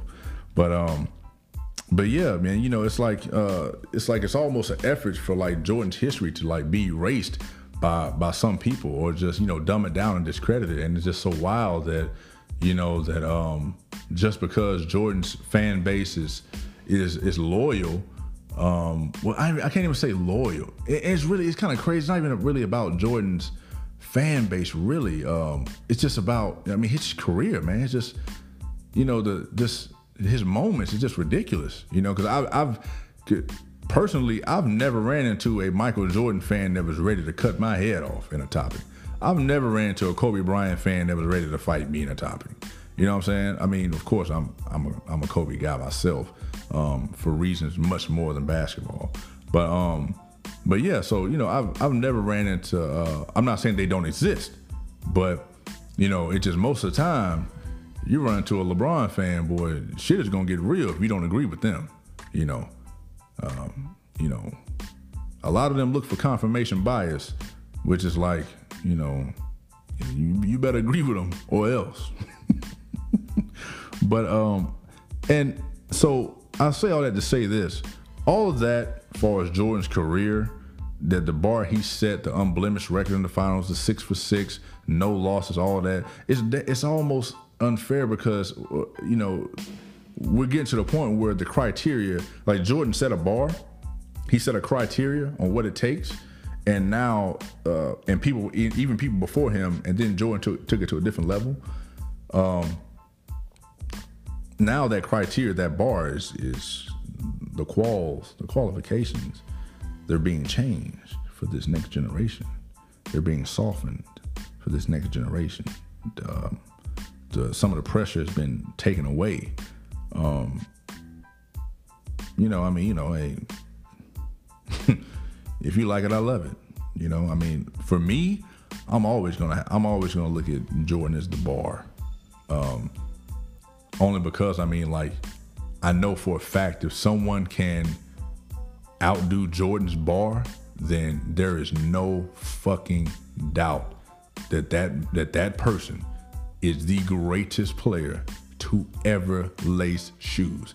You show me somebody who can average 30, 30 more than 30. Jordan averaged 30 for his career and associated with all the accolades.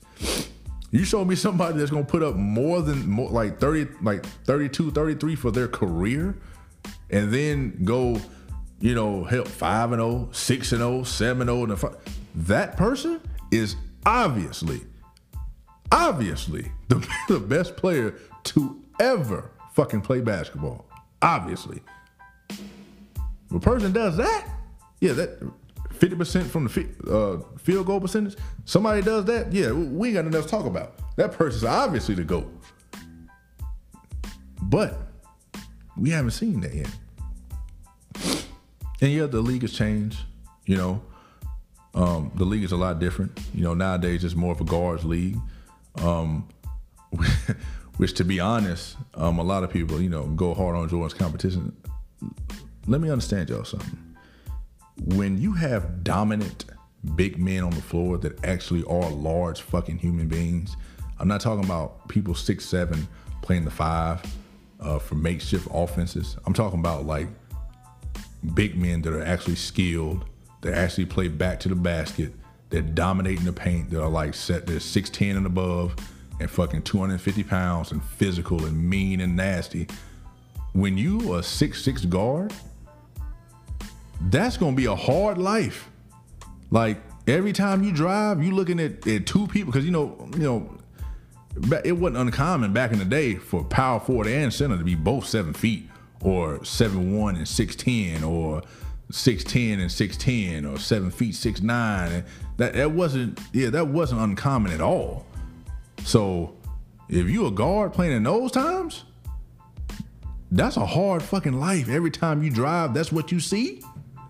Akeem, Kareem, Shaq. That's what you see every, every time you go to the goal. Like, bro, that, that's a hard life. Like, I bet Michael Jordan would love, love to drive and shoot and live in the paint, live in the mid range.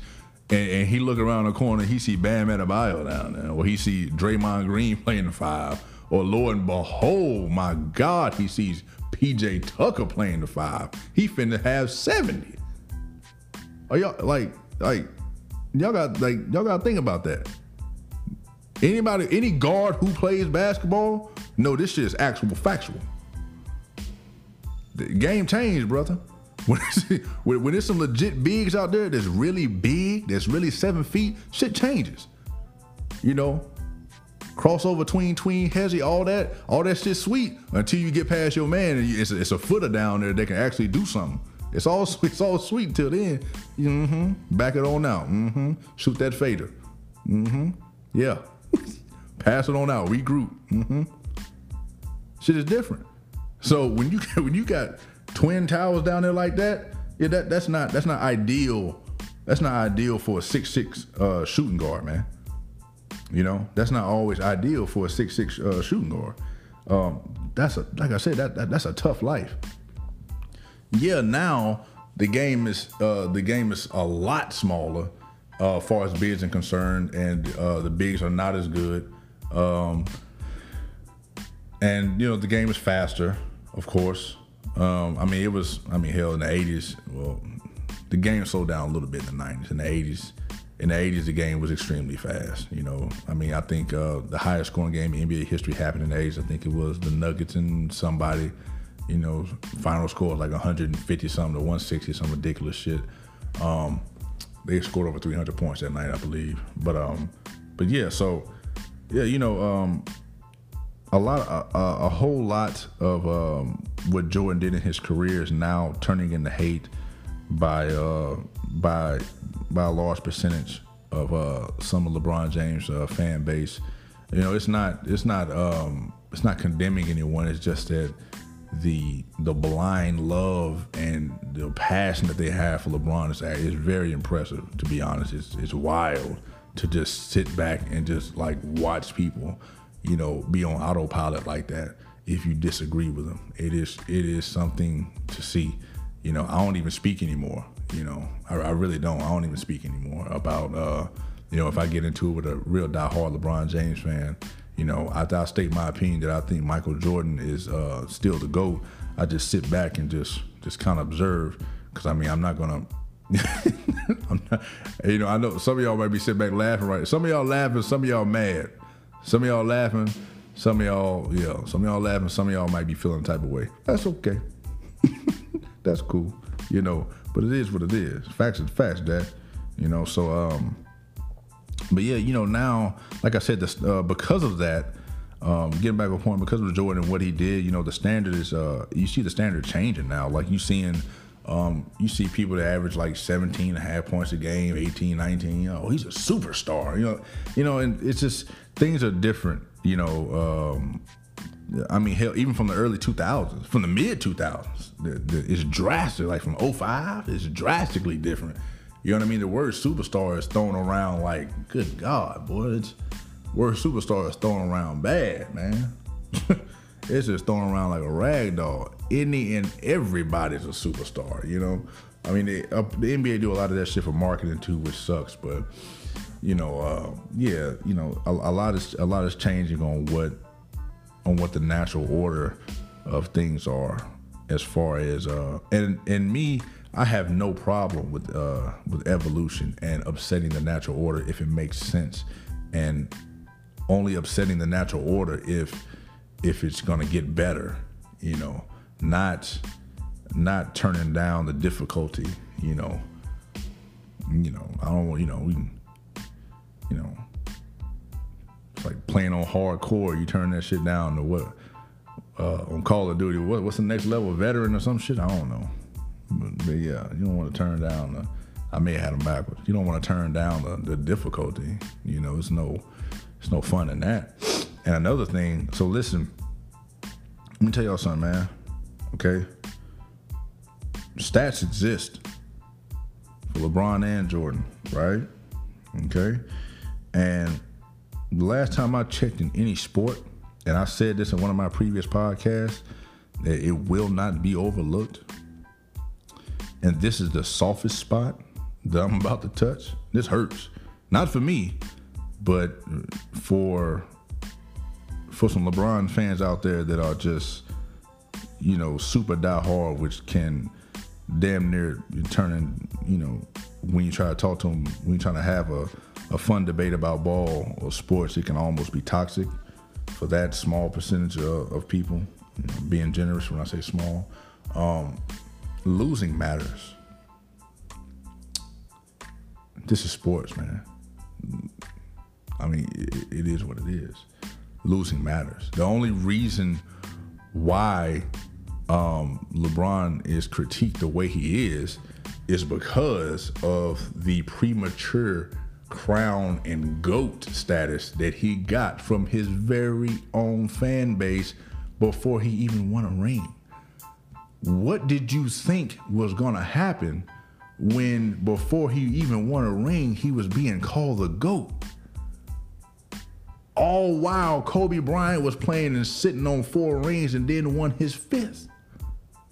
What did what did you think was going? You you thought people just gonna let it slide? Like you know, people calling him the greatest player they've ever seen already. When Kobe Bryant winning his fifth ring at the same time, and Jordan sitting at home watching the NBA retired now, six for six, zero losses in the finals, never played a game seven, ended ended everything in six and less.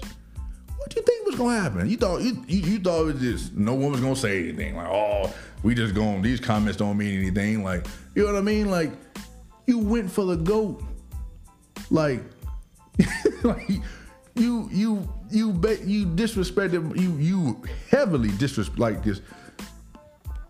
I know some people personally that said this shall not be named.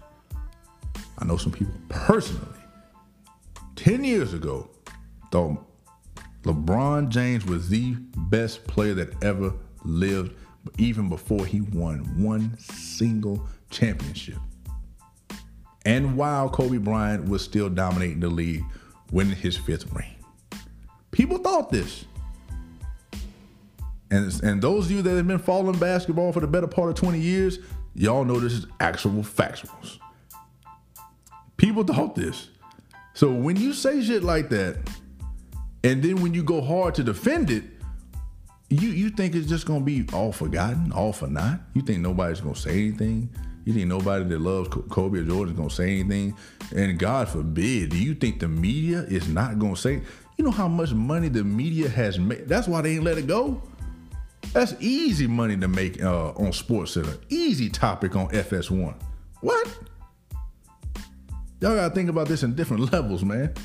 Like you can't say shit like that. And you know, with who LeBron is and how colossal he is in basketball, his impact in basketball, and expect for it to just go away. Like that will loom over him for the rest of his life.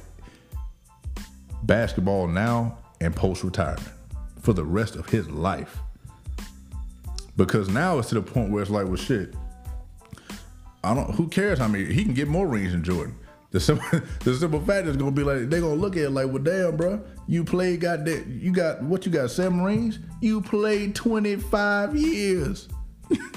I'm joking, you know, I'm 25 years, but they were like, bro, you played 20. He probably gonna play 2021, maybe 22. They were like, bro, you played this many goddamn years. And at the end, you can say, I played with Dwyane Wade. I played with Kyrie Irving. I played with Ray Allen. I played with Chris Bosh. Hmm? I played with Kevin Love. Holy shit balls. The list goes on and on. I played with Anthony Davis. My God. like, what? All of them?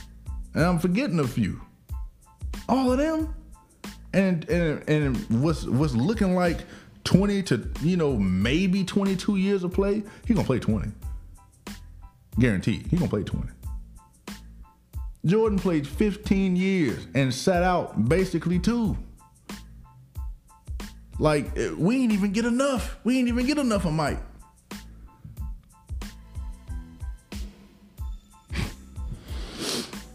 gotta break things down to the chromosomes, man. It's, I mean, it's it's it's and and now, like said, saying what I've said, it's just it's like I said. This is this is no uh, disclaimer. This is no hate to LeBron James. this is no hate towards the man.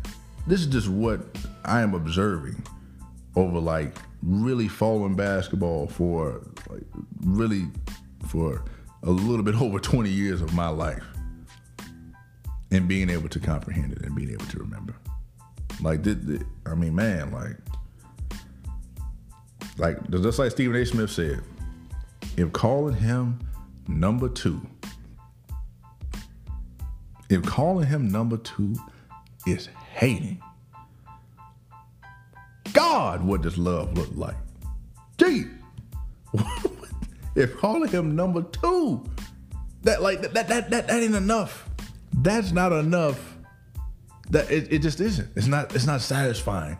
I don't know what I don't know what it is about Michael Jordan and when you bring him up, it's like you can't like how can we talk about basketball without bringing up Jordan?